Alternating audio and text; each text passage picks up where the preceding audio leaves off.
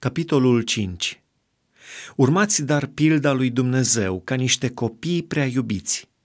Trăiți în dragoste, după cum și Hristos ne-a iubit și s-a dat pe sine pentru noi, ca un prinos și ca o jertfă de bun miros lui Dumnezeu.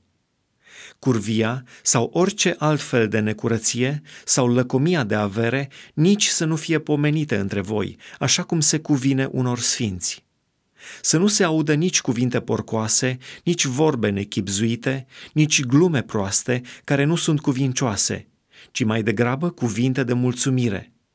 Căci știți bine că niciun curvar, niciun stricat, niciun lacom de avere, care este un închinător la idoli, n-are parte de moștenire în împărăția lui Hristos și a lui Dumnezeu.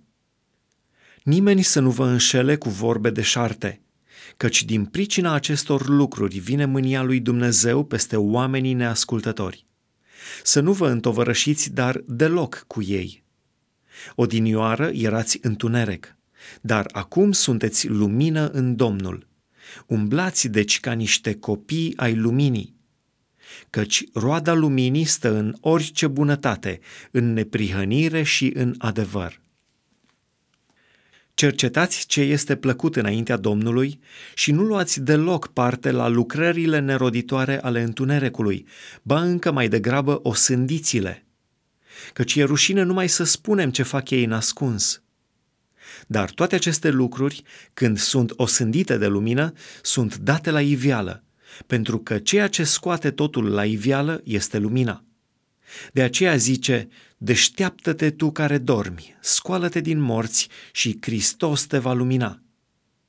Luați seama, deci să umblați cu băgare de seamă, nu ca niște neînțelepți, ci ca niște înțelepți.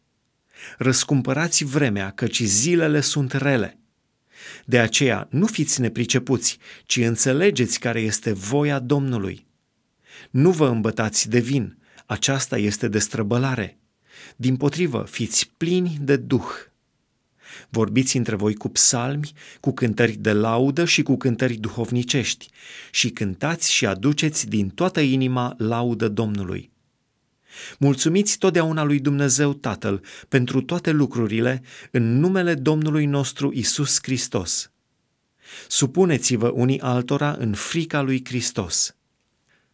Nevestelor, fiți supuse bărbaților voștri ca Domnului, căci bărbatul este capul nevestei, după cum și Hristos este capul bisericii, el, mântuitorul trupului.